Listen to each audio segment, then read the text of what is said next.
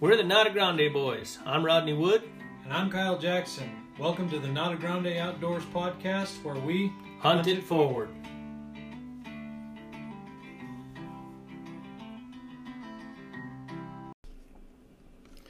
Kyle Jackson. Rodney Wood.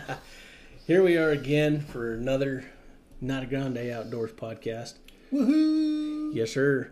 Today we're going to go through the proclamation, the brand new 2019 2020 New Mexico hunting rules and info book. They used to call it a proclamation. They changed it to rules and info book. I guess they didn't think that proclamation was a clear enough word. Right, right. We'd have to. I'd have to look up the exact definitionary definition. Definition. Definitionary. We're still not on our grammatical No, with a- beft. I'd have to look up the exact dictionary term uh, definition for that word, but rules and info is fine. Whatever. I guess that's okay. So, I find it interesting that um, on this year's cover they put a pronghorn, considering the amount of changes going into the pronghorn drawing system and hunting system this year. You don't think it's just because they're a majestic animal? No, it's ugly as sin, dude. it's a goat. Kind of cool. I didn't say it wasn't cool, but They've You know. grown on me in recent years. I, that's true. You you were pretty much anti antelope, but we've kind of got you turned around just a little bit, yeah. Yeah, I think so. Well, well, you know, that's what happens whenever you actually allow yourself to have an open mind and be educated. is You Oh, change viewpoints. Snap. Good one. Nice. I like it. I don't know.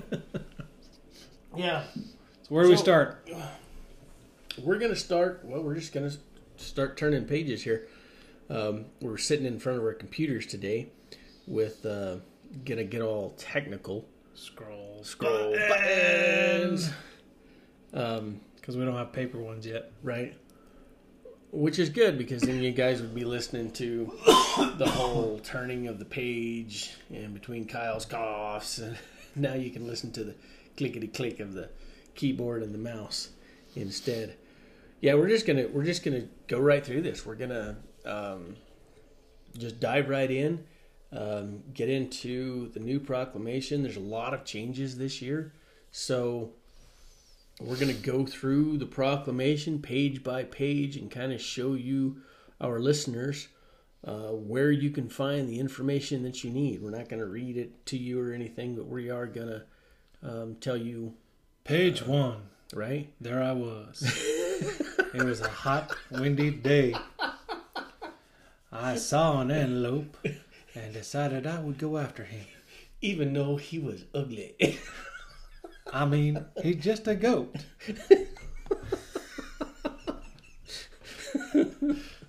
Not what you're thinking of? no. No, but if you want to go ahead and grab your paper proclamation, which hopefully you have by now, um, or jump on your computer and, and scroll buttons with us yourself and, and follow along, and we'll show you where you can find all the good information. So if you open it my up, daughter likes to call it the good good. good, good. Open it up. We got a message from the director. Don't care. Come on, guys, read it. But It's you know. feel good stuff. Yeah, feel good. Feels good. It's a good good. uh, contents page. Um, yeah, I skipped that too. Uh, you know, the problem is, and, and I, I make light of this, and I'm talking, I just skipped that too. I've been reading this proclamation for 20 dang years. Not this one specifically. No, but, you know, they haven't changed that much. No, the, and and that's I think that's uh, an important point to make that uh, it's good and bad because they haven't changed that Good, much. good, and bad. Good, good, and bad. because they haven't changed that much. Uh, oftentimes, people may not read them mm-hmm. as you know earnestly as they should, Yeah. and then on the flip side, there's always some sort of change in them, so you need to read at least that changed Yeah. part every year. Yeah, and if you So if you picked up a proclamation from 1998 and and I don't know if I have a 1998. I'm pretty sure I have a 2000 though. yeah, but it, but if you picked up the proclamation from 1998 and you read through it, um, and then went to the proclamation from this year, it's going to be worlds of different. But with those small changes that happened year after year after year, I've kind of kept up with it. So there's no major changes from last year. There, I mean, there's some changes, but the format is basically there. Yeah. So, um, so if you've never read a proclamation before, follow closely.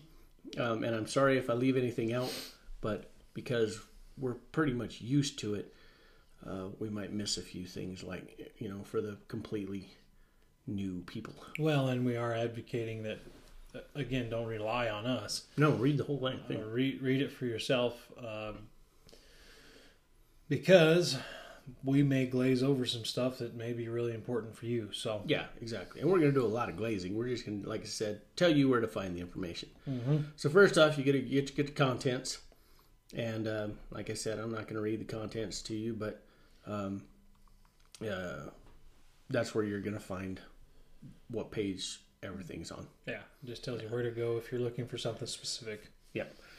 So, Kyle, let's start right here. Top of page one, the mission of the New Mexico Department of Game and Fish. We are going to read that. I'm going to have you read that. And because I think that is kind of important to to hunting. Well, it's everything that we've kind of been talking about up till now. The cons- you know, I think we started out uh, our first season of this podcast with going over the conspiracy theories Mhm. about how you know the department's just in it for the money. Mm-hmm. Uh, and I'm not to say that this mission statement, uh, you know, makes any evidentiary uh, attempts to disprove that, but the mission of the Department of Game and Fish is to conserve, regulate, propagate, and protect the wildlife and fish within the state of New Mexico using a flexible management system. I think that's key. Flexible management system that endures sustainable sustainable use for public food supply, number one, recreation, number two, and safety, and number uh, four to provide for off-highway motor vehicle recreation that recognizes cultural, historic, and res- resource values while ensuring the public safety. Um, now that, that little add-on on the end uh, Mhm. is because when the OHV Act went into effect, it's actually under Chapter 66, which is the traffic code Mm-hmm. but New Mexico Game and Fish was given the authority over that act, and so that's why that's in the mission statement of the Game and Fish because the legislature gave Game and Fish that authority. Kyle Jackson bringing it to you. Boom, baby. Uh, so the next thing, uh, you you got your list of New Mexico State Game Commissioners, which could change. uh, yeah, could change, and and without doing too much speculation, you have to understand the politics in New Mexico to Mhm. understand how this works. So, the game commissioners make up the game commission, which you know runs the New Mexico Department of Game and Fish. That's how it is set up. Those game commissioners make the final decision on rules, regulations, on a direction that the department's going to go, on what things that they're going to focus on, and so um, those game commissioners are appointed by the governor. So, having just come out of a Republican governor's tenure and having a Democratic governor come into office, there's a pretty good likelihood that some, if not most, of these commissioners may be, Be asked to resign and be replaced. Gotcha. Not saying that's going to happen. Who knows? Uh, the at the last game commission, um, Kienzle was re uh, elected as chair to the game commissioner or to the game commission, but uh, those are at will positions and they could be replaced at any time. Yeah. So so going down the list here, uh, But one. going back, sorry, uh, before you move on with that, what is what is important is that you keep abreast of that because the game commissioners who you want to Contact. contact, if you want changes, if you want opinions heard, etc., etc., those are the people who you need to send that information to. There you go. Can I can I can I, can I go now? You may go, Rod. Going down the list, uh, page one is just a whole bunch of phone numbers, regional offices, uh, important telephone numbers. Um, this is where you're going to find that stuff. Yeah, So those regional offices. We keep telling you guys find your local game warden. that's who you. If you don't know who it is, call these regional offices. They will give you exactly who is in your area. There you go. Page two. What's new? Uh, Numero dos. This is yeah. this is where I usually go because I know last year's proclamation, so now I need to know what's new for this year. Yeah. Of course, I don't know last year's proclamation. I know what's new for last year's proclamation, and I want to know what's new for this year's proclamation. uh, so anyway, yeah, that's that's where you're going to find this information. Uh, man, this is just going to be an informational podcast. Stick with us. We're slugging through the facts Right. like champs. I almost thought you said fat. Not through the fat, There was a C in there, although right? my wife's working on give me plenty of Yeah, that. yep, yep. She is. I like it. I like it. No, this new information is important because this is where you're going to find the little changes every single year. That Yeah. what's new, uh, and while there are some big changes this year, and we're going to go that that's part of the reason we're going to go through Mm-hmm. this is to to highlight those big changes. Most of the time, it's just going to be little tweaks here and there. Yeah, you know, like for instance, you know, the electronic tag, uh, e-tag option for deer elk. That's where you're going to find information on this. Um, another tidbit is you're going to find um, license and tag combined if purchased online. That's where you don't have to have the tag and a printed license out in the field. Your tag is going to have your printed license information on it. Which is fantastic because Yes. if you, if you remember from this last year, you had to have a, a you had to have a paper tag or a paper, paper license, license. to go with your Carcass waterproof carcass tags. Yes. Um, this year, they're going to make it a lot easier for us. Uh, last year, those carcass tags were one size fits fits all, and that's the reason they were so big. And Mm-hmm. and I heard numerous comments about you know these things are so big. Why is that? And that's why because they were one size fits all. They had to fit around a bighorn. Mm-hmm. And so next year they're going to be a little bit more custom. Uh, whereas this year you had uh, carcass tag and an antler tag. This year, if you have an antlerless license, you're not going to have an antler tag. Yep. You'll just have the carcass tag. There you go. But to make it convenient, the Game and Fish has made it so that that license information that was on the paper is now going to be with your carcass tag, so that's what you can carry in your pocket. There you go. So I want to clarify something real quick, Kyle. Yeah. Just as we're sitting here, um, just so our listeners understand what we're talking about. So the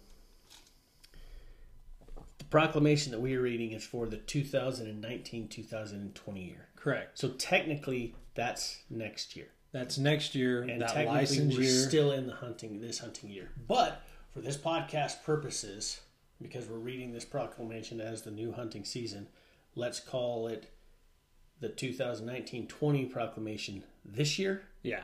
and and the, the current hunting 2018, 19 last year. Yes, just just to clarify for our audience so they know. Yeah. Because, like we talked about before, that license year starts April, April 1st. first. Right. Uh, however, you can start putting in for draw licenses right now. Yes. So that's why this is pertinent. So we're talking when we talk about this year's proclamation, this year's hunts, we are talking 1920 because most of those hunts happen during the fall and into 2020. Perfect.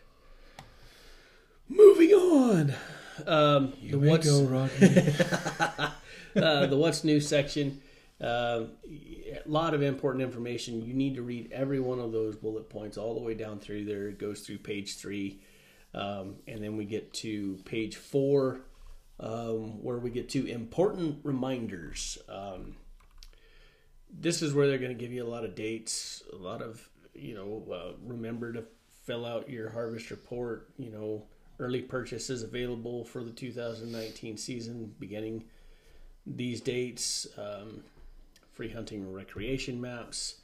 I think a really cool one in here that that I wanted to touch on is that you can and and many people I think don't realize this is that you can donate an unused Yes. license if you draw a tag and it you know coincides with whatever um, and you just can't get out and use that tag man don't let it burn. There's an opportunity for you to uh, transfer and this has not been the case in the past which is really cool to see this. You have the opportunity to donate that tag back to Game and Fish, and that tag will not go back in the draw. What happens to it is it goes into a little pool, and it can be transferred to a youth who's under 18, a resident veteran, or a resident first responder who have been, and, and those two uh, need to have been qualified through a nonprofit organization that promotes hunting. But that's a fantastic opportunity for us to Yes. get more people into hunting. Yes, yes, it is. Uh, a good program. It's it's a useful program. Absolutely. So lots of stuff to go down through there. So that that section goes all the way through page five. Uh, page six is going to drop us into important dates. Now this is a really good section. It's a, it's a section that you need to get familiar with. Um, Well, with today's technology, all you all you really need to do is go into this, go to this page, and pull up your calendar on your phone that Right. you carry everywhere with you, and say, "All right, on February fifteenth is my deadline to submit a harvest report." Yeah. and you put that in there, put you a little reminder. That way, you're not paying the extra six eight bucks for a late harvest report. February fifteenth. We got to remember that one. Yeah. I've already done mine, but I've got to do Maggie's for her turkey hunt. Yep. So, yeah, important dates. You know, draw uh, the deadlines to apply for hunts, uh, the the draw result dates. This is where you're going to find all of that stuff. Like Kyle said, harvest report dates, all that information, uh, especially the harvest reports. Because if you don't get that put in time, you got to pay a fee, um, all that kind of stuff. So now we're going to get to page eight, license requirements. Um, one important thing to notice about license requirement is each individual purchasing a license or applying for a draw hunt has to go online and set up their own account. Yeah, and this is important for new hunters. Uh, if you're a hunter who's getting back into hunting and you haven't been, you know, in let's say 20 years, you may not have a, a Probably don't have an account, account. with the, the department, but you're going to have to, no matter what you do, if you're purchasing any license from the department, you're going to have to open uh, an account and get an account with a customer identification number. Uh, the account's free, uh, and they can be set up by you online, or you can call in and have somebody set it up for you. Yeah, there you go. Um, so that's that's what this section is going to cover. You know, then it's going to cover the new uh, e-tag options for deer and elk, um, as well as the combo license tags uh, that we discussed earlier. Uh, on page nine, there's a section about while in the field, you must have all the following license stamps, validations, and requirements. There's seven bullet points in this. Read them all, know them all. You don't want to get caught out in the field without the proper licensing, Yeah. or without the proper permits and stamps. And it varies depending on what type of land that you're on. You can refer back to um, an earlier podcast episode Three. three Of season season two, uh, where we talk about land types and land status.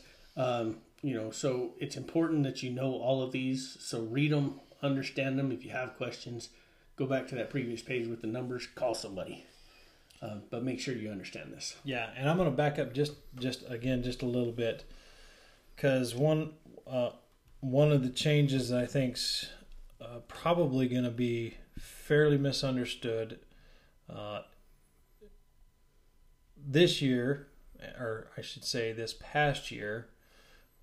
The going back to the carcass tags after having the print your own license was fairly confusing Mm-hmm. uh, for a lot of people. This year they have added to that the e-tagging, you know, Mhm. option. Um, so what that involves, just so everybody out there understands, uh, is you can choose one or the other. You can either choose to get a carcass tag, paper carcass tag, much like you had this year, or you can choose the e-tagging option. And the way that that's going to work is you have to have that Pocket Ranger app. Mm, Not the Pocket Ranger app. It's Is a it separate Is app. it a separate app? Yes, actually, it's an actual separate app that you have to get. We'll get to that. It's it's later down the Is road. it later down the road? Yeah, but yeah, you have to have an actual separate app for the e tag. Oh, tag. it's the e-tag app. Sorry. yes. Um, I, I had originally heard that it was going to be in that Pocket Ranger. So, Why wouldn't it be? anyways, uh, it, it, it's going to be an e-tag app, and so what you're going to have to do is you'll go into that app. Hopefully, you have service. Uh, if you, uh, I'm not even going to get into Yeah, that. yeah. But you go into that app and you report your your animal using the app. It'll spit back an e-tag number with your CIN number, which is your customer identification number, and the date of the kill. You then have to write that information with a permanent ink on a durable piece of material, whether it's duct tape, ribbon, etc., etc. The reason for that is because on the books is still a tagging, a carcass tagging requirement. And so you have to have your animal tagged in some manner. Uh, I and without getting too far into it, it sounds like a lot more work than it's than it's worth. But they wanted to give that option to hunters. So Yeah, and, and like so you said you get to choose one or the other. If you choose to receive a paper license, you cannot later use the e-tag no, option. you have to It's use the, the Off the tag. table, so don't forget your tags and think that you can go ahead and e-tag them because you can't. That's a great point. Um, so make sure of that. Um, just get your tag. get your tag. I mean, you're paying for something. You might as well have something hold to- hold in your hand, right? So you've got to carry a license anyway, right? So you either have to carry a license or you have to carry your tag, which has your license information on it. Yeah. You have to carry one or the other. Well, So you might as well carry the one that has both, and then you don't have to come up with something else to ride on. You just slap it around the horns and around the carcass. You're good to go. not only that, but I'm just speaking from common sense here, but you know whatever. You you're wanna gonna do. if you with the e tag, you have to have your license. Uh, it could be on your phone, sure. but then you run into what if your phone dies? Mm-hmm. Then you have no license. mm-hmm. What if you drop your phone? I dropped my phone this year. Hunting deer, dropped my phone. Had to go back and find it. Yep. got lucky and found it. Um, and I absolutely had my license on my phone. So we won't tell you what to do. Those are your two options. You have to pick one. Um, Get a carcass tag. in in my opinion and in Rodney's opinion, that carcass tag is going to be the way to go. Yeah. Uh, just be aware that you know if you buy it over the counter like it is this past year, you're going to have to print your license. either do it two weeks ahead of time so that they can send it to you, or you need to go by a vendor. Yeah. Yeah. That's that's the drawback to the to the carcass. tag. Yeah, and I know that there are a lot of people um, out there that are going to do the e-tag option because they just think it's cool to be able to do it with their phone. And you know, more power to you. That's what you want to do. I fought to bring the carcass tags back. I was a big proponent of them bringing it back. So Well, and one of my one of my big arguments with that is I'm I'm paying right, for something. I want to hold something in my hand. I want to tag the animal. Yeah. Oh, that, that- you know that, that meant something as a kid growing up. Here, tagging your animal, putting that tag around the antlers, meant something. Yeah. So, to me, it's cool. Yeah. It, it's it's symbolic or whatever you want to call it, but to me, it's cool. Yeah. Uh, moving on. License requirements on page 10 now.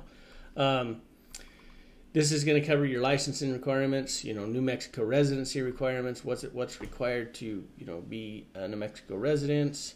And I think um, this is more so for if you've been living here, you know, most people who are residents are, are truly truly residents. The the issue you get into is people who have voc- vo- vacation homes here, uh, Yeah, they do not qualify. etc., cetera, et cetera.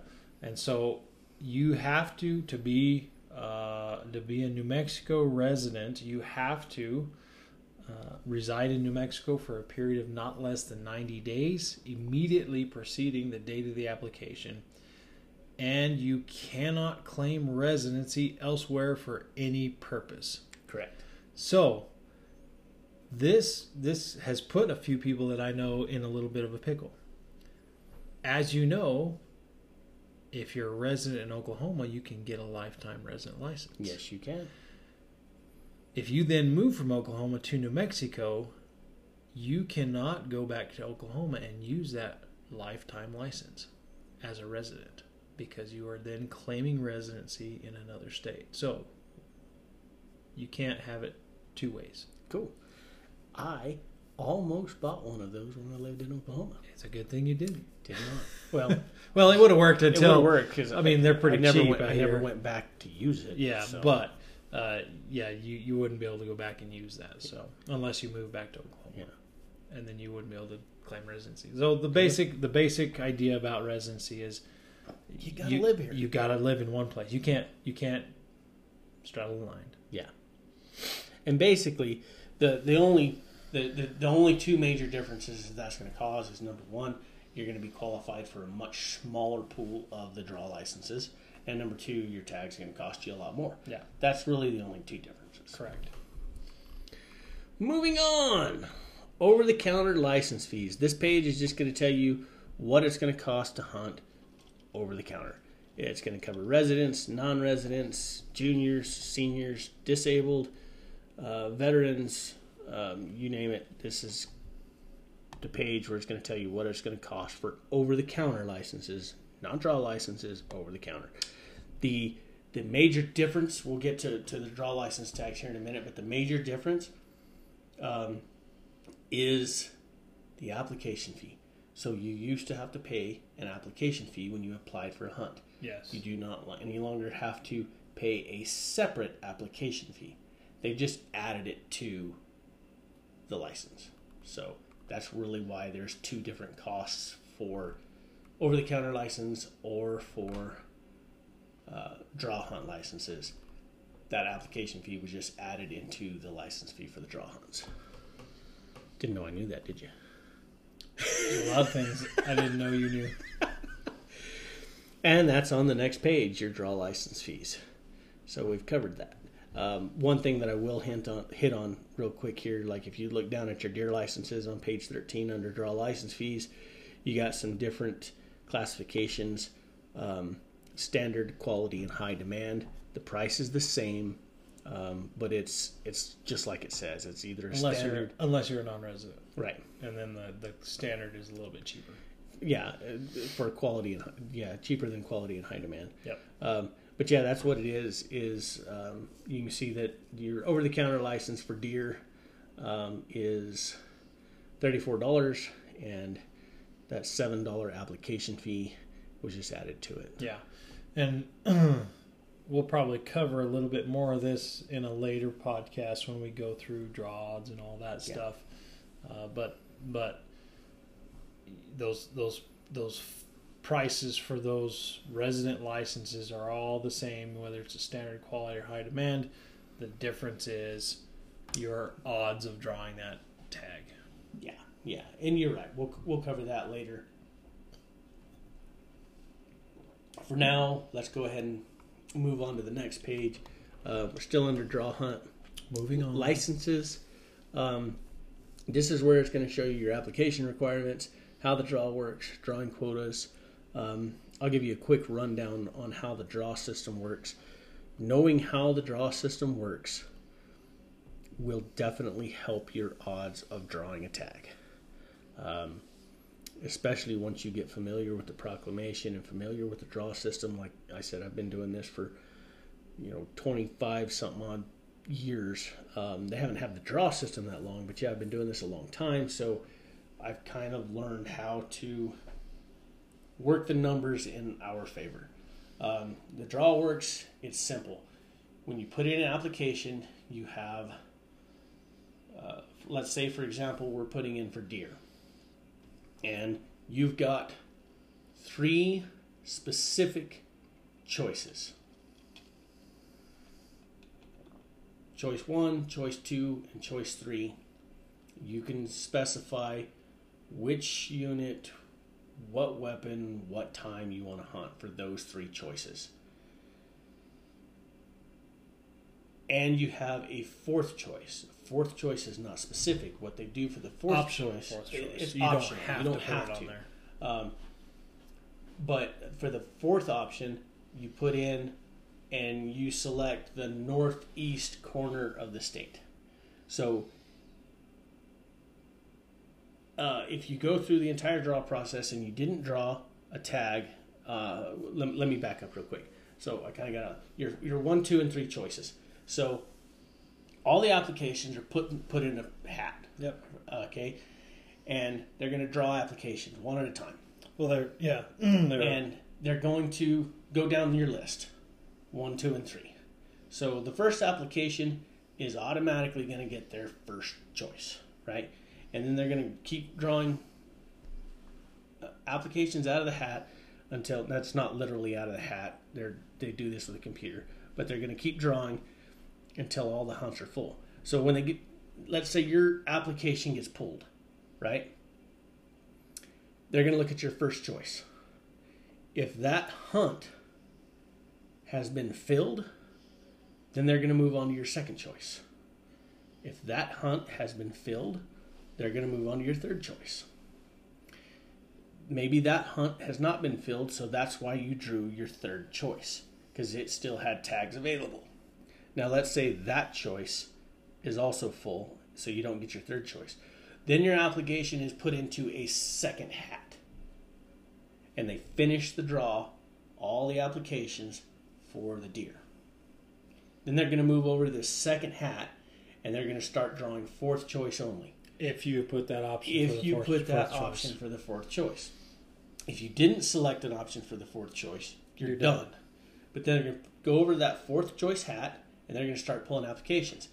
If there's any deer tags left over after the draw in that quarter of the state that you chose, they're going to give it to you. Yeah. They're just they're going to go in order and start giving those tags out to anybody that applied for a fourth choice. Correct. So basically, the best way to look at it is all the applications go into a, into a pot. They're going to start drawing applications, and no matter how many species that you drew for, they're going to go through your application and say filled, unfilled, filled, filled, unfilled, blah blah blah blah blah blah. And so you don't get put into all these different hats and get pulled different times. Huh? But I'm saying, like for your your deer hunts, Yeah, you don't get pulled for your first choice and then thrown back in the hat. No, Pulled for your second no, choice and thrown yeah, back in the hat. Yeah, no, absolutely correct. Yeah, um, you just get pulled one time. They read your first, second, third choice. If those hunts are full, and you have a fourth choice, you go into the fourth choice hat. If you don't, you're done. You're out. In in game for you. So yeah, um, and and but so knowing how that works uh, is helpful um, in arranging. And we'll go over this when we go over draws, but in arranging those hunts um, for the best possible success.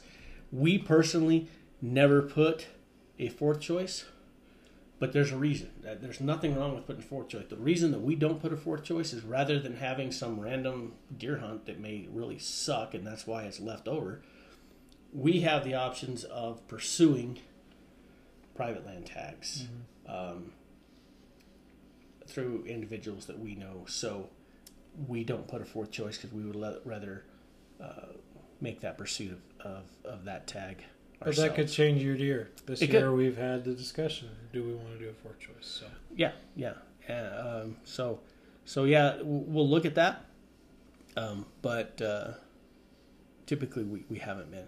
The other thing on this page is your drawn quotas. This is where it explains the percentage of tags that go to New Mexico residents versus non-residents versus outfitted non-residents. correct. Um, so that's going to cover that. And all draw licenses for antlers, elk, and wildlife management areas go to residents. New Mexico residents only, yes. Um, the next page is junior and senior disabled.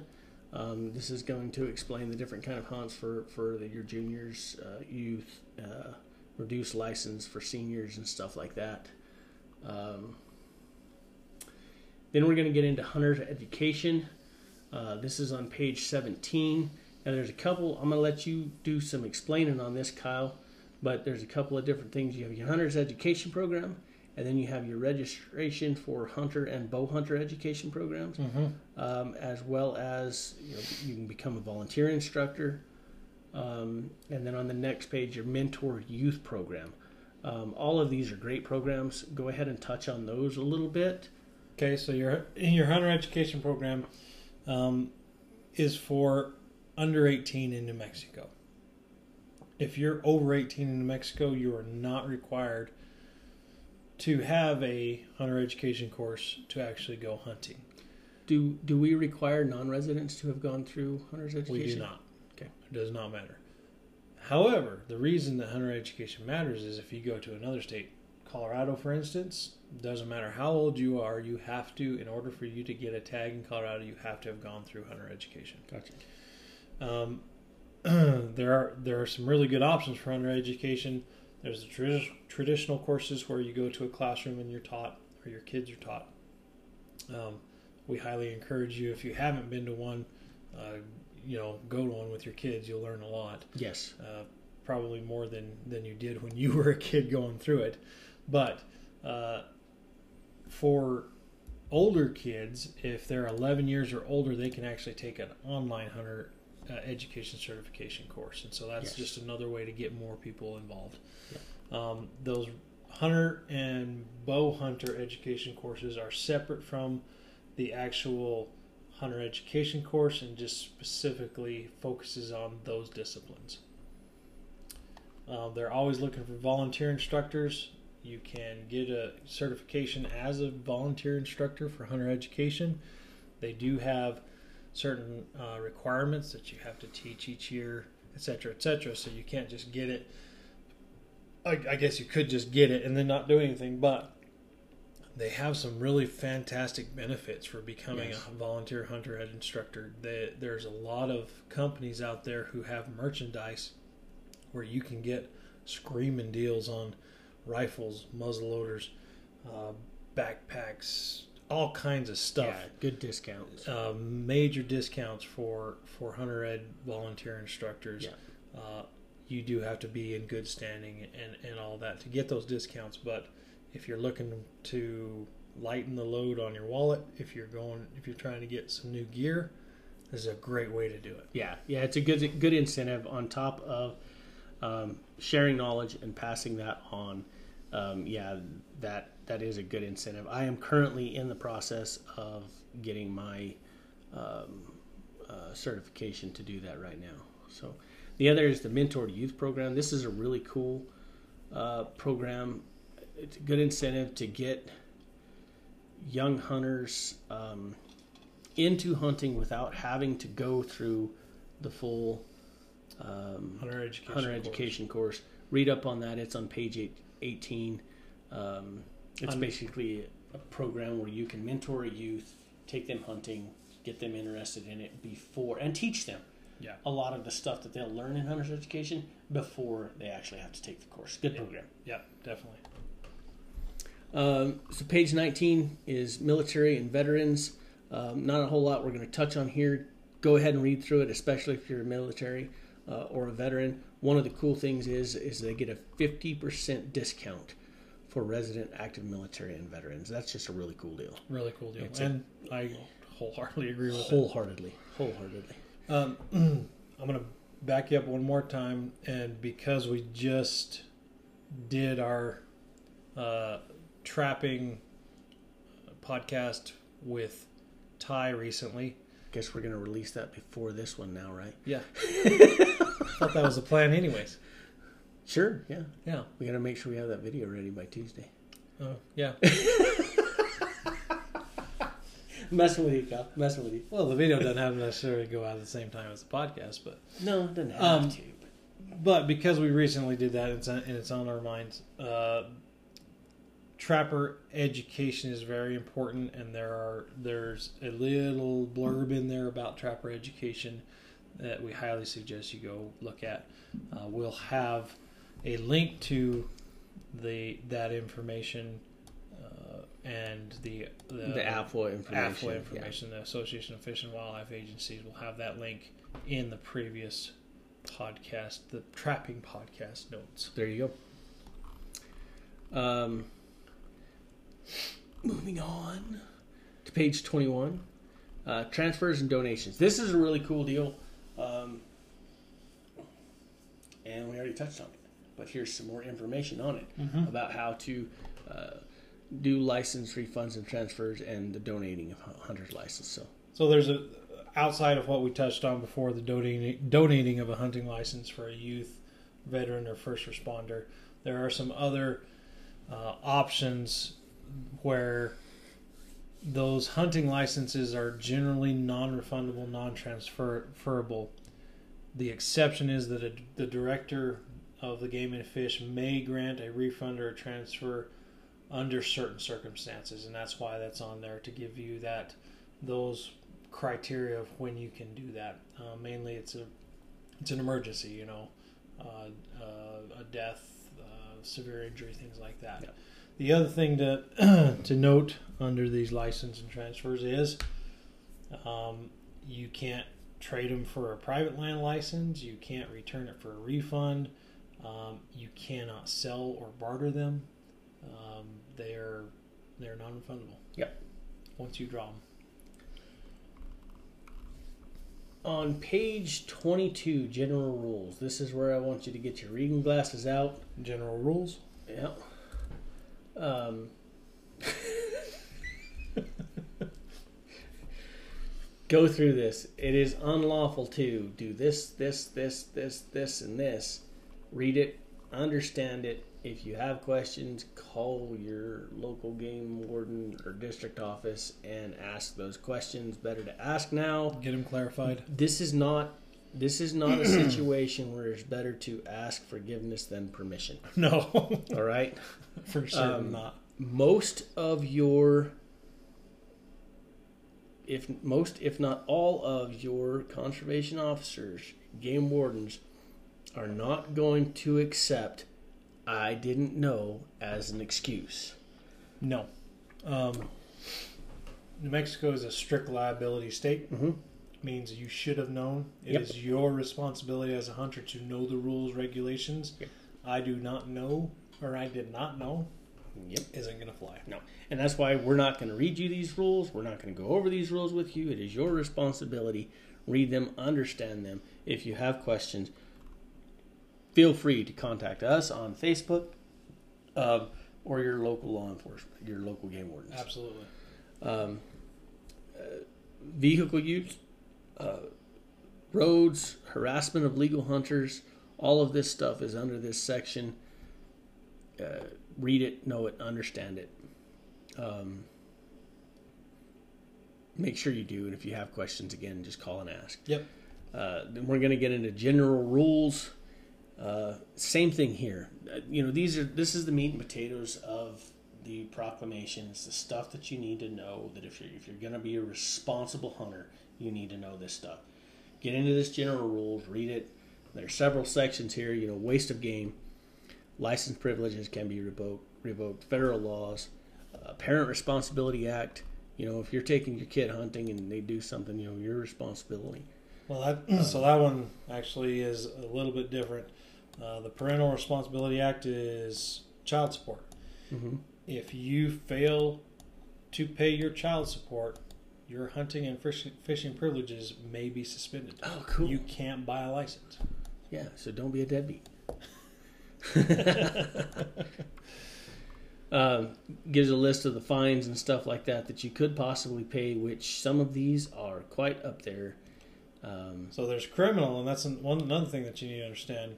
Um, if you're looking to just flaunt the rules, criminal. there's criminal penalties hmm and there are civil penalties, hmm and you um, you do not have so uh, you could win your criminal case and still be uh, taken Yep. for for civil assessments. And this doesn't include include lawyer fees, so No. keep that in mind too. uh, moving on, page 26, 26, What'd you say? 26. That's what, That's I, what I thought you said. Criminal trespass. Uh, read it. Know it. Don't skip by this page hoping to get to your draw unit. Well, I think we covered it pretty well Yeah. in the episode three, the land status. Yes, Um, we did. There are uh, now at the risk, so to to be able to show that we're we see and, and appreciate both sides of the argument, we are for uh, legal public land hunting, but we also believe in private property rights, and so uh, don't trespass because those proper pri- private property owners uh, do have uh, property rights. On the other hand, understand that those private property owners have a requirement to post their Yes. property or notify you of trespass. They have their rights and they also have their responsibilities. Correct. So, uh, Operation Game Thief. Um, snitches get stitches. No, I'm just kidding. Come on, Kyle. That was funny. It's funny. Uh, no, it's on a serious note. remind me later. I need to tell you a story of why I, I rub my my head whenever whenever you said that. Okay, gotcha. Um, in all seriousness, okay, poaching harms everyone. Literally, they are. If if people are out there poaching animals, I don't care if they are just poaching because they have to feed their family. There's all kinds of ways to feed your family.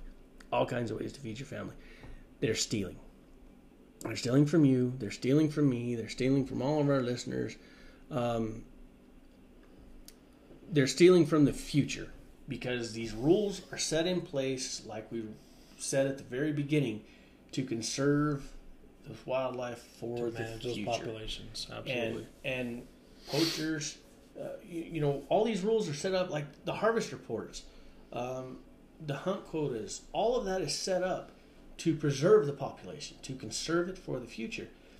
And there's no information about poaching, so you know you don't calculate those numbers into those quotas. Correct. So it's important that you know if you've got a buddy that was a poacher, tell him to stop. More importantly, I think is if you see something, don't don't fall into the stigma of snitches get stitches, No, no, or or anything like that. Um, you can remain anonymous. You can call that information in. Uh, They'll pay you for it. yeah, they'll Which- pay you for it if if it leads to a con, uh, to Yeah. a filing of charges. Yeah, I'm not going to advocate for that, but Now, still, I will put a little plug in here and say, uh, give good information. Uh, don't put yourself in harm's way, no, but if you can, a license plate is gold. right? Uh, if you can, the number of suspects and what they are driving, and etc. Give good, solid information, um, but any information is helpful. Yes. Moving on. Moving on. Big game and turkey rules. Um, this section, uh, it's actually one of the bigger sections in the book.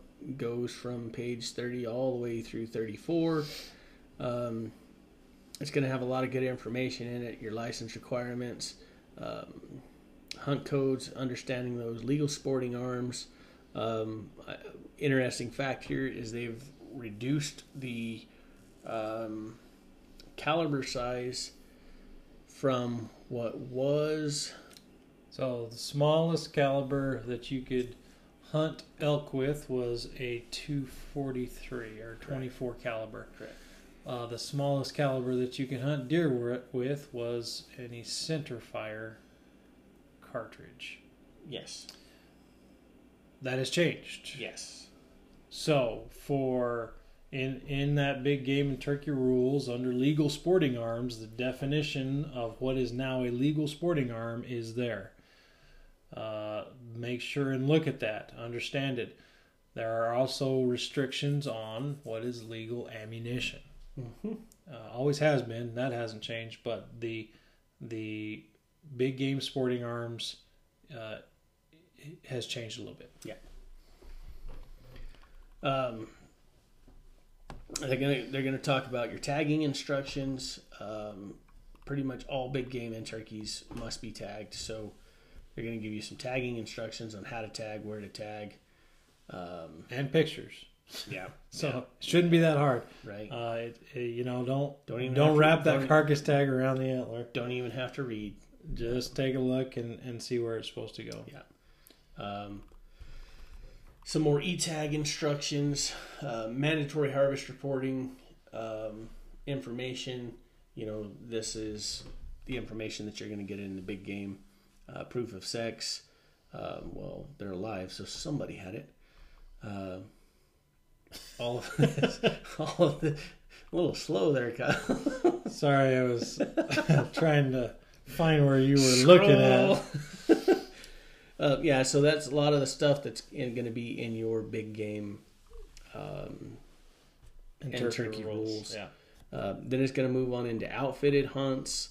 Uh, it's going to give all your information on that and your management hunts, your population management hunts.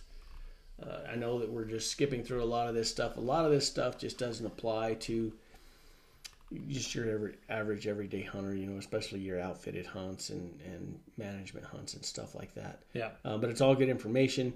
Uh, so don't just skim over it, read it. Um, you know, your, enhan- your enhancement hunts. Uh, there's some pretty cool stuff in here. Um, but again, it's it's you know we're just going to give you where where to find that information. You know, your big game enhancement packages, your bighorn sheep, and your deer enhancement authorizations. That's where this is going to be found. Um, stuff like that. And then you get into on. Uh, Where you at? oh, Keep sorry. No, keep going. You're good. You good? So uh, after page 30, that's the end of your enhancement hunt uh, information. Uh, and then in page on page 40, you get into your legal shooting hours. This gives you most people are probably not going to use this because you've got Your apps. your apps and things like that. But if you need to manually calculate where uh, when your legal shooting hours are, um, Yeah, if your you- phone dies. yeah, it's on page 40. Yeah. I carry a proclamation with me while I'm hunting. Um, so you, when I can, um, so that's available to me. If my phone dies, I don't know when uh, shooting light ends. It's important to know because um, you have to hunt within legal shooting hours. You don't want to be shooting something outside of those hours. So it's important to know that. So if if you don't have your phone handy, um, here's a way to do that. Yep. Um, next is chronic wasting disease. Um, mainly going to apply to units 19, 28, and 34. This is a pretty big deal in a lot of states. It's not a huge deal here in New Mexico, um, but it is uh, uh, important to know. Um, you know, so uh, it can it can greatly affect where you want to hunt if you want to stay out of those chronic wasting disease areas. Yeah. Um, so take a look at that. And then the next few pages, we're going to really, excuse me, we're going to just really glass over because the last pot, uh, in a previous podcast that we talked about land status, we covered all of our federal land stuff. Um, New Mexico state lands, the wildlife management areas, private lands, uh, and the Open Gate program, which takes us through page 49. And um, so go back to what was it? Episode three. Episode three, uh, season two, land status podcast. Listen to that, and it'll cover all of those sections in great detail. Great detail. So those of us that have, those of you, not us, but those of you that have stuck it out through all of the boring parts of the proclamation, as as needed as it is to understand and go through, um, those of you who have stuck it out, kept listening, and are still with us. Hi. We're about to get to the fun parts. Um, this next section on page 50 is deer licenses, and this is where you're going to go and start picking your hunts for your uh, picking your choices for your applications that you may or may not draw Okay. this year. So I gotta stop you there. Stop stopping me. Only because you were just saying, for those of you who stuck with us through the dry parts, this is going to be the fun part. Please turn your books to page 40. We will be covering deer licenses. Bueller, Bueller. One finger Why don't you, salute why don't you, you stick that where the sun don't shine? General information, types of deer draw licenses. Is that better? Much better. All right, dickhead.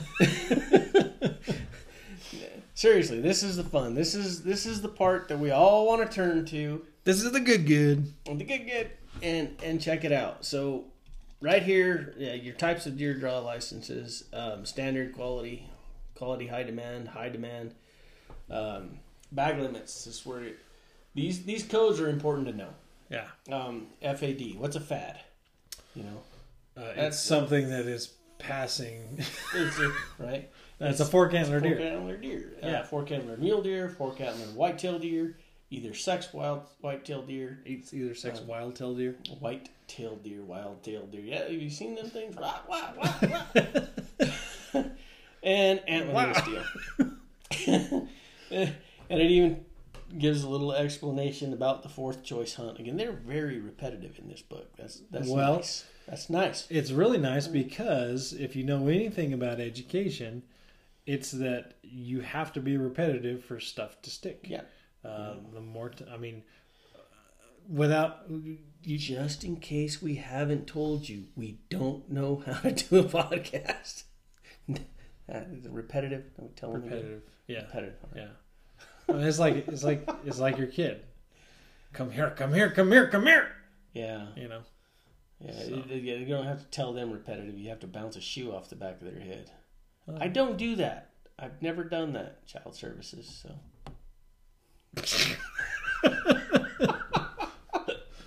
All right. At least not a shoe. Yeah.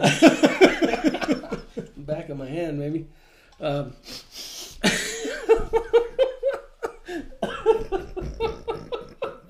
they're coming.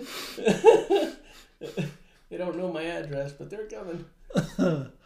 Oh well, if you keep getting called in by your neighbors, Right. that was for the dog. I know. I know. All right. All right. So your What are we bag. talking about? we're talking about bag I limits. told you bag limits. We were talking about you got into Oh, that yeah, fad. remember fad. fad. Fad. Fad. what were we talking about?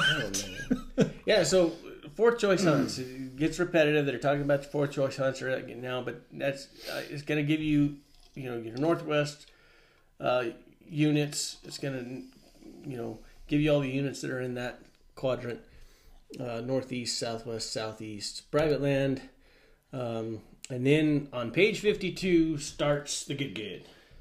Fifty-two is private land deer hunting.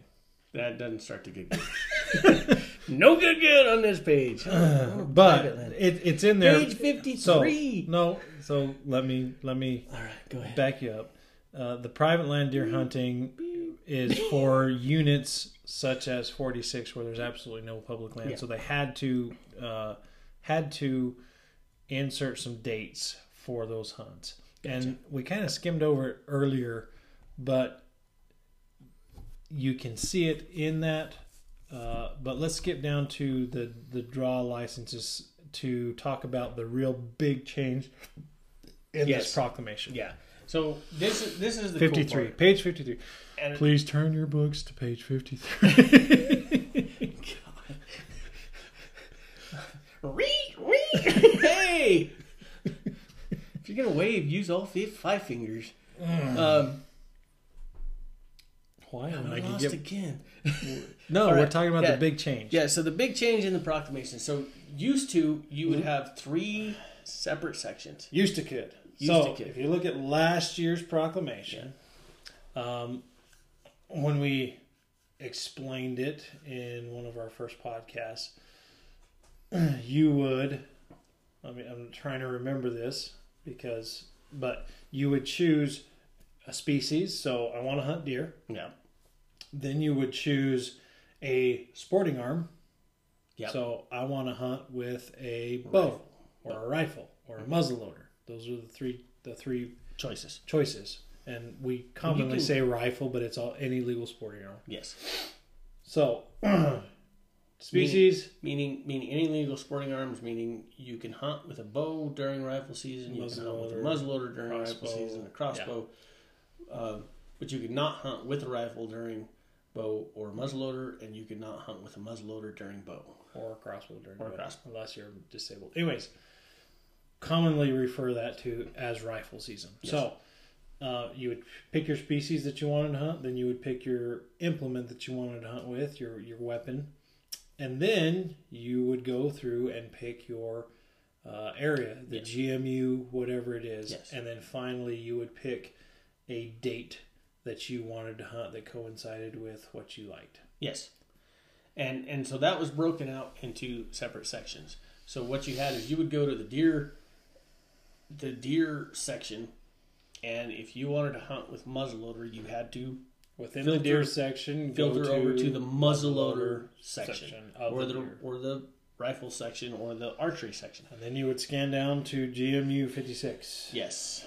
And now it's it's not like that. Now you just go to the deer section of the proclamation and you just scroll down to the unit Yep. that you want to hunt in.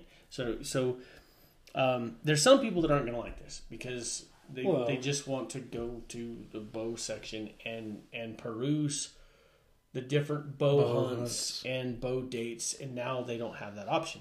There's But a lot of people that aren't going to like this because they don't like change. There's a lot of people that are gonna like this because they just want to hunt in that unit, and now they can just scroll to that unit. Yeah. You're not gonna ever make everybody happy. Um, it has its drawbacks, but it has its perks as well. Um, I won't get into whether I like it or dislike it, but but this is what it is. So this is what we got. So if you look at Unit Two A here, it's going to give you Let's all. look, let's look at Unit 2B because we're so fond of 2B. God Almighty. It's a- okay. If you look at Unit Two B here, 2B to be or, or, not, to be. 2B. it's not the question. 2B. Yeah, that's the yeah, answer. that's the answer. That's the answer. So you have all of your hunts that are available in Unit 2B for public land draw deer. Correct. Right here. Bow, bow youth, bow, bow youth, muzzleloader, muzzleloader, any legal. It's all right there. Now, if you go over to the next column, Yep. there's going to be your hunt dates. Your your uh, those are the that's the time that you're going to be hunting. Um, this year, one of the changes is that the bow hunt has been split. So used to you would draw a bow tag, and you could hunt September. September and January. Now, in this particular unit, it was not like that. In this particular unit, you you could hunt one or the other. one or the other. Now all units are one or the other. Statewide, it is it is that way. That was one of the Correct. changes that those public meetings that they held. Yes. They talked about in that. Yeah. So you can choose to hunt deer in September with a bow or in January with a bow, but not both. So your next column over, This is your hunt code column. Now, I like the way our hunt codes are set up because it's very simple to follow. DER is deer, so that means that's the animal that you're hunting. The next number is a two, a three, or a one.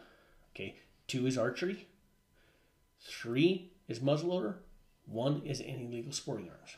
I would bet you, I don't know that this is uh, the correct answer, but I would bet you that, that those were set up on the most popular hunts. Most people That would be are going to be putting in for rifle, so it's number one. And then archery, Then archery, that's number two, and then muzzleloader. I, that's my guess as well. That's the way it's set up. Now, your third set of numbers in that third column uh, for your hunt code, that is basically the hunt code itself. That's That- the that's, the hunt code that is specific to, to that, unit. Yeah. Correct. It's not the unit number, but it is the hunt code for that unit. So that's your 116, 117, 119 on down, um, on down through there. Um, a lot of these numbers have changed. So a lot of people, I know, like me, I used to hunt Unit 34. So I put in, when I put in an application, I put in for uh, the same hunt every year, and I knew that number. I don't, Deer I don't- two, one, whatever it is. yeah, I don't Yeah. remember what it is now, but but but if you if you're like that, um, go read the proclamation Yeah. because a lot of those numbers have changed. and uh, I knew I knew a guy um, several years back who he wanted to go. Mind you, he was going private land hunting, but the deer system, the private land has to coincide with the public hunt. Yes. So he just went into the proclamation and he found the first hunt that matched his the hunt dates that he could hunt. Well, he purchased a tag for Unit 10 and he lived in Unit 47.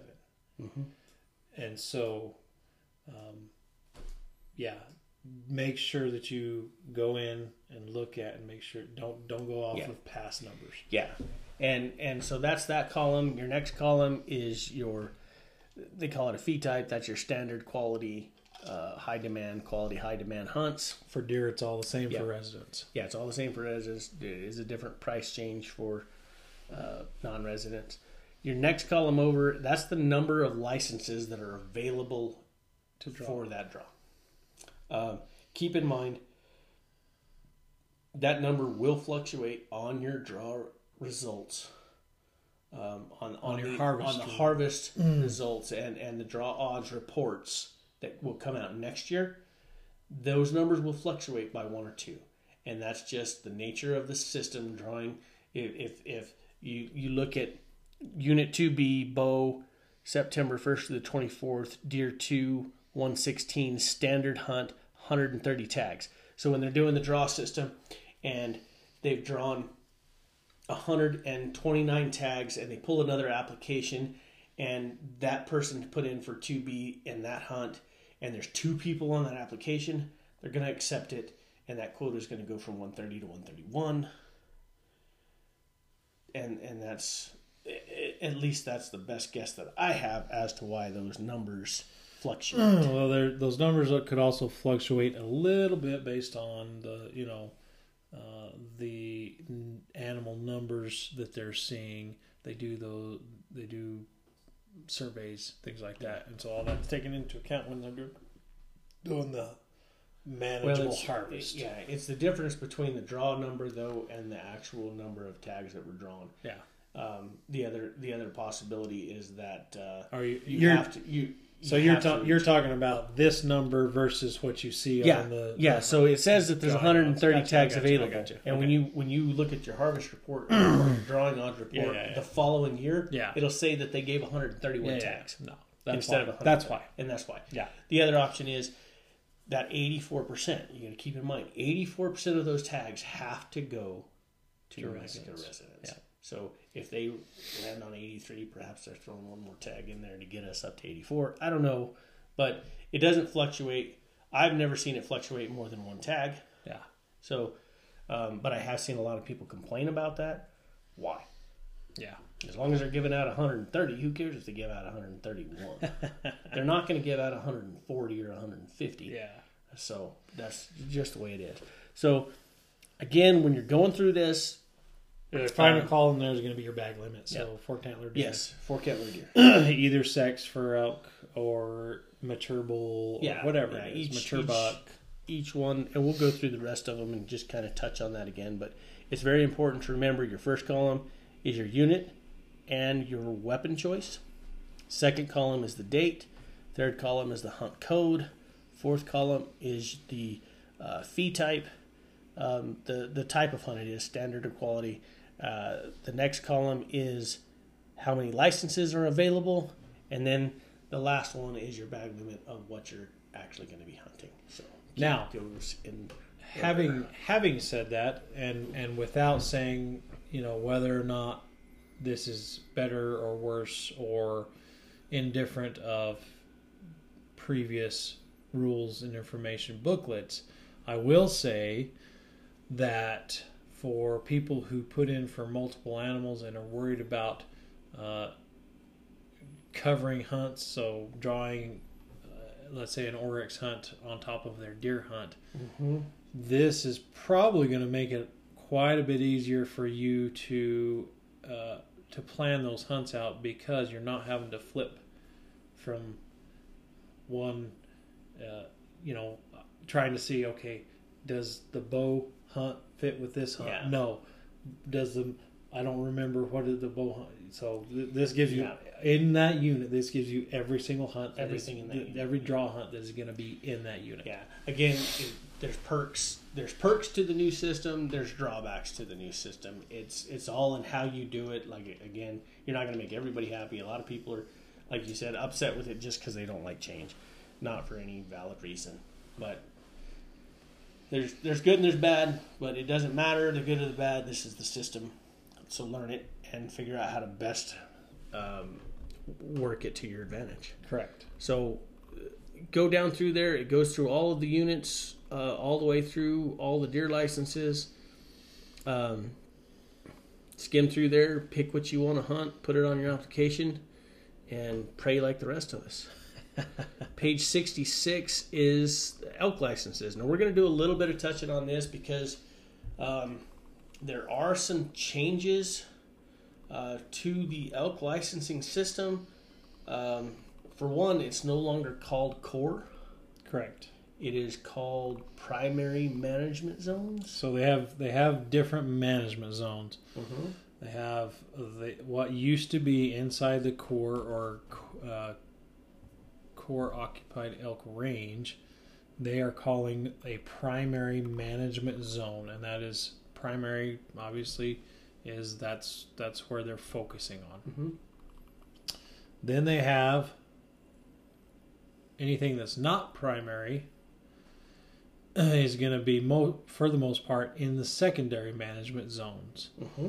and those are going to those elk are going to be managed wholly different than the primary zone. Correct. And then they have just a few outlier GMUs where those GMUs, such as 54, 55A, they are technically primary management zones as far as the habitat, as far as the elk numbers, as far as wanting to manage them.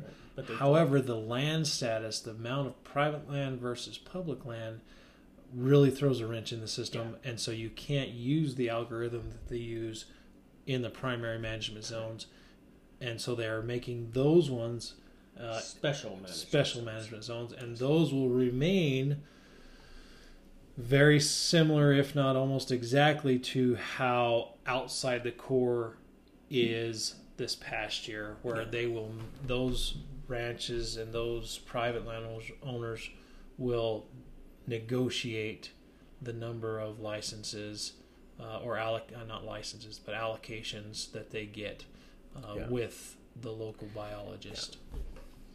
So that's that's the big difference in in the elk licenses, uh, and understand that in those primary zones you Mhm. have some changes.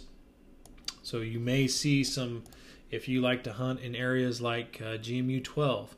you may see some changes to the numbers of licenses because with that with that that elk rule change that they were talking about, they included the entirety of GMU 12 versus just partial as it was before. So now all of 12 is the primary management zone. That's going to change those allocations of the public and private Yes. land licenses. Yes. Um, and another so another change that they've made to the elk uh, licensing system is, excuse me, is that um,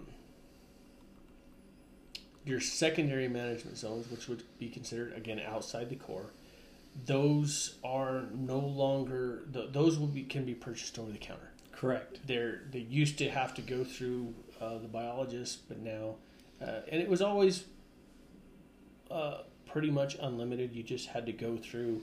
It wasn't unlimited. It was it was it was within reason. Yes, Um, but n- now it so it's not it's not truly over the counter like the deer and the antelope are. Uh, the ranch owners are still going to uh, contact the department to get a ranch number, mm-hmm.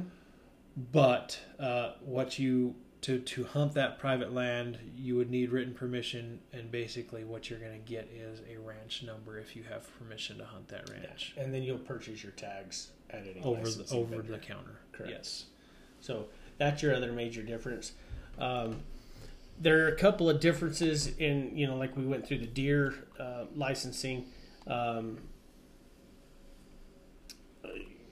as far as your bag limits, you got MB, which is mature bull, uh, MBA, which is mature bull or antlerless. And then you have antlerless, either sex. Uh, the APRE six is that's a six point on one side. And Um, we don't really have those in the north. You have them down in 34. yeah, we, we do, and that is now a draw hunt. It used to be a um, like an incentive hunt, uh, fire sale kind of deal. Now it's actually a draw. Um, good and bad to that as well. It's a change, and it is the change. So that's what we have to deal with. Um, there's good and there's bad to it. Um, and then we have this APRE six or antlerless. So on that one, you can shoot a cow or a bull with six points on one side or more. yeah. Um, then when you get into uh, page 68, uh, it's got some ranch only or unit wide authorizations. Um, some good information to read if you're hunting elk. Um, it- continuing on, it explains some primary zones. Um, and then right in the middle of it, they threw the map. so Which is kind of where it's been the past couple of years. yeah, it's usually between the deer and elk. It's right in the middle of the book. The middle of the book's changed, so they move. correct. um, but and then you get into uh, where are we here? We're at the elk draw licenses on page seventy three. The setup here is is the same as the deer. Correct. Uh, you're going to have your unit on the left column. Next column is your dates. Next column is your hunt codes. The same thing. Here you see it says elk, so you know it's elk, not deer. Uh, two, three, and one. One is any legal sporting arm. Two is bow. Three is muzzleloader. So pretty much the same. Your next column is is your fee type, uh, standard quality, high demand. Uh, next column, the same is the number of licenses, and the last is your bag limit, what you're hunting. So no no real changes, no changes through there. Uh, elk is pretty much the same as the deer, so you can go all the way through, figure out which hunts you want to do, um, apply for them, and there you go. Yeah. Once you get through there, you're going to hit pronghorn. This is where our whole world just changed.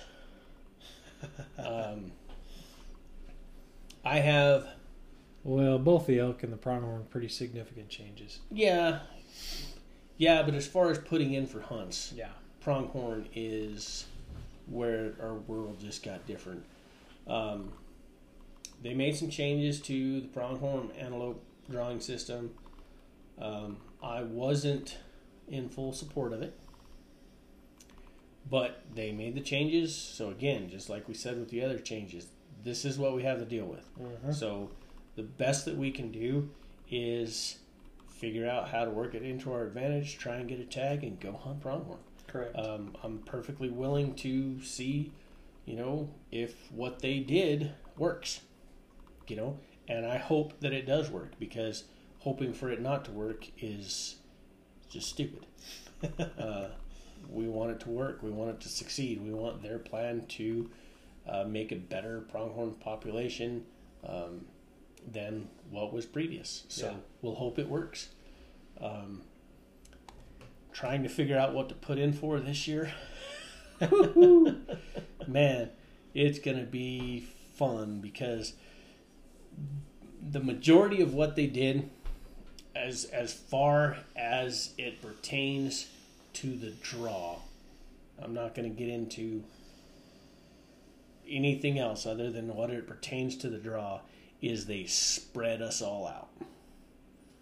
Used to you would put in for an area, they would give 500 tags for that area and it was a large area and you could have all 500 people hunting in the same unit.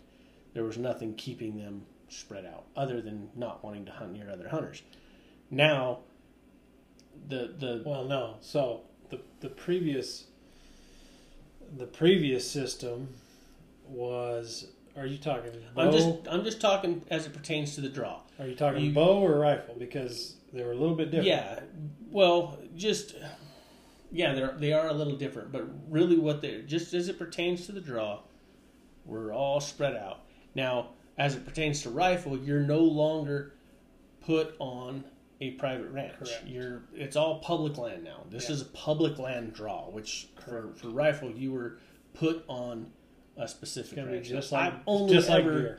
I've only ever put in for archery with antelope. I've never put in for a rifle Right. tag. So, um, but they've, in essence, they've spread us out on this public land, Yeah. um, and it's going to be interesting trying to figure out where to put in for because uh, none of these hunts or hunt units have more than 50 tags Yeah. they're all small tag numbers and and trying to figure out where to go is gonna be is gonna be interesting. It's gonna be tricky. But the the layout's the same. On the left is your unit and your weapon, dates, hunt code, fee type, license, bag limit, all the same. Yep. And good luck trying to figure out where to put in. or not not just where to put in, but what hunt is going to give you the best odds of drawing a tag. Yeah. That's the Well, trick. this year that's gonna be really really tough because we don't have anything to go off of. no nothing. There's no drawing odds reports. Um, it, it is going to be pretty The previous draw odds report is pretty much useless yeah at this point. completely useless. Completely useless. There's nothing there that's going to give us any kind of good information. So yeah, but next year we will. Next year we'll have some. next year we'll have some information. I think it's going to take, you know, two or three, possibly four years to kind of settle down um, to where we have. Until they change it again. yeah, they change it again, but to where we have some good information to go off of. But oh, overall, there's more tags available. Yeah.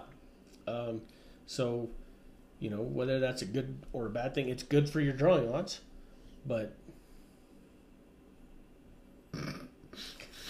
Bite your tongue, Kyle. Bite your tongue. I have nearly So, bitten it through, Rodney. There you go. That's pronghorn. Um, you're going to continue on to bighorn sheep.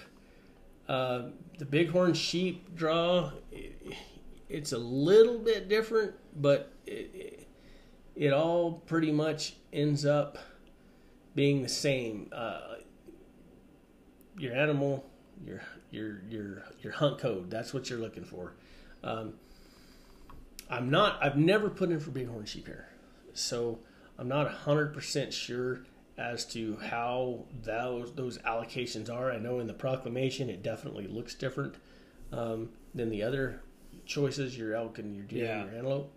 Um, but still, you get your hunt code here, and um, And really, in in the bighorn, what you're looking at is ram or you. ram or ewe, uh, and you're looking at with you're going to pick a, a subspecies, either Mhm. Rocky Mountain or desert, Yes. and then you and then you're going to look at your your hunt code is going to be for legal sporting arm, and so that hunt code, if you draw that hunt code, uh, then y- you are basically going to look at the available hunt areas and dates for that hunt code. So it's a little bit just understand that it's a little bit different than the pronghorn, the deer, and the elk. Yeah. Yeah.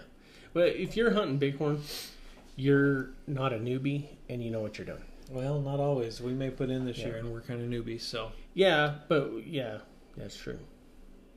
Yeah. again, if you have questions, Call your game warden. call your game warden, call the area offices. They'll be able to walk you through it. Ibex, uh, Ibex, the the real uh, difference here is just your your dates, you know, because the the area is all the same unless you're hunting the um, statewide Right. off the Florida mountains But for hunt, the- for which the is draw over the counter. But the draw hunts, it's all the same unit. Um, it's just different dates um, and different uh, bag limits. Yeah. Um, of course, the different. Those are different those are more weapons, sim- but- those are going to be more similar to to your uh, Deer and elk. deer and elk. They're going to have that hunt code right next to Yeah. the date. Um, Now, Barbary, um, Barbary, same thing. You know, with your uh, um, draw hunts, um, your unit, weapon, dates, hunt code, license, bag limit. Um,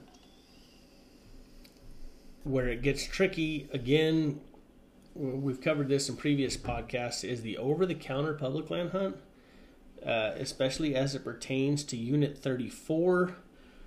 They didn't clarify this at all this year, although they did change um, the what they consider the western portion of GMU 34. That boundary has changed. So, for those of you who hunt that, I know there's a lot of them out there hunting that over-the-counter public land hunt for Unit 34. Um, it has changed, so make sure that you read this and understand the new uh, boundary for that western portion of Unit 34. It has changed. It's actually expanded. It's a little bit larger. and remember, that that's for next year.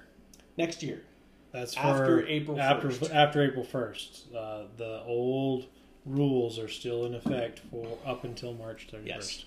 Yes. Yeah. keep that yeah, and because that's important to point out because that the the hunt for 2018-19 is still currently valid. Yes, And it's the old boundaries that you go by, not the new boundaries. correct. Oryx, um, pretty much all the same stuff in Oryx. The only thing that I would like to, to point out here is keep in mind that if you're putting, if you're going to put in for Oryx, um, on range, a lot of those hunts are once in a lifetime. Yeah, and um, you do have to pay an extra fee to White Sands Missile Range, fifty uh, fee, isn't it? hundred and fifty dollars. Hundred fifty for oryx. It's fifty dollar fee for deer on NGMU nineteen for Gotcha. the missile, missile range. Yep. Again, same uh, same concept. You're gonna pick a hunt area. These ones aren't gonna be in GMUs. This is just all in Yeah. One on on in one area for the most part for the draw. On the on the range, you're you're gonna pick you know Stallion or Rhodes Canyon or or, or the Small Missile Range or Red Canyon, uh, and then your hunt dates uh, coinciding with the hunt codes, license numbers, and the bag limit. yep, yep. Uh, cruising into Turkey. You know, I've never applied for a turkey license because you can buy them over the counter still for most places. But yeah. um, same same rules apply here. There are some areas where it's a limited draw. Lividol, uh, WMAs, Mhm. a few WMAs. Yeah, and really the same thing here. You on your left hand side, you got your units and your your um, weapon choice, your hunt dates, hunt codes, uh, all the way across to your bag limits. And Javelina is the same thing. No changes there. Bear. Walk us through bear a little bit, Kyle, because there's some some specific things that you need to know about, you know, the bear Draw permits. Draw permits. Yeah. So this one's interesting because uh, there's there's a couple of draw permits for bear. Uh, they're in WMAs. If you're on in your in your um, proclamation and you and and you're looking at the bear draw permits, you're going to be uh, looking at the information on page 115. But the permit is just that it is a permit. So if you draw a bear permit, whether it's the spring hunt in the Valle Vidal or whether it's uh, you know fall hunts in the, in the WMAs, if you draw that permit, you still have to purchase a license. It is not a license. Mhm. So that permit would have to be accompanied by your license, and all that permit does is a it permits you to be in that area. Uh, if you draw a permit, it doesn't mean that you can only hunt that area. Uh, you can hunt other areas, except for that Valle Vidal. That is specific to that. That spring hunt in the Valle Vidal, that's specific to that. But if you if you buy a bear license in the spring, that's good in the fall. There you go. And on page one mud. is your maps for your bear management zones. Uh, keep in mind you want to contact your local game wardens. The, check the website for any closures. you want to call that 1 800 number prior to going out. Um, there's some of those bear management zones that close extremely fast. Uh, no, bear management zone 7 closes almost within the week every single year. Yeah. So you want to, you have to, are required to call and check the quota prior to going out. Uh, the other thing to remember about bear licenses and cougar licenses uh, if you purchase one of those licenses, you cannot go hunting right away. Correct. Um, so cougar, there is no draw permits for cougar. Correct. Um, so cougar is pretty much over the counter. Um, so you know that section starts on 120. Read through it. If you're going to go cougar hunting, make sure that you know uh, everything that you need to know before going hunting. There are a Uh, couple of closed areas and restrictions on areas, and that's going to be on page 122. Yeah, And 123 is your map uh, for your cougar management zones. Same as bear, you need to call, check quotas, all that stuff. Yeah. And last Last little bit. little bit that we're going to cover is fur bears. Well, not the last little bit, but the last little bit about um, actual hunting. Yeah. Is fur bears. Um, page 124 starts the section on fur bears. Uh, trapping, you can also take fur bears by other means, but but it's predominantly trapping. Yeah. Um, read through this section. Make sure you know what's required. Um,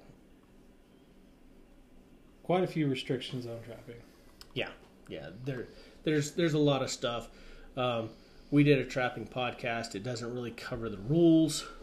Um, No, because we want you to be yeah, responsible. We want enough you to, do go that. through that and do that, but it does it, it does cover a lot of neat stuff about trapping, setting traps.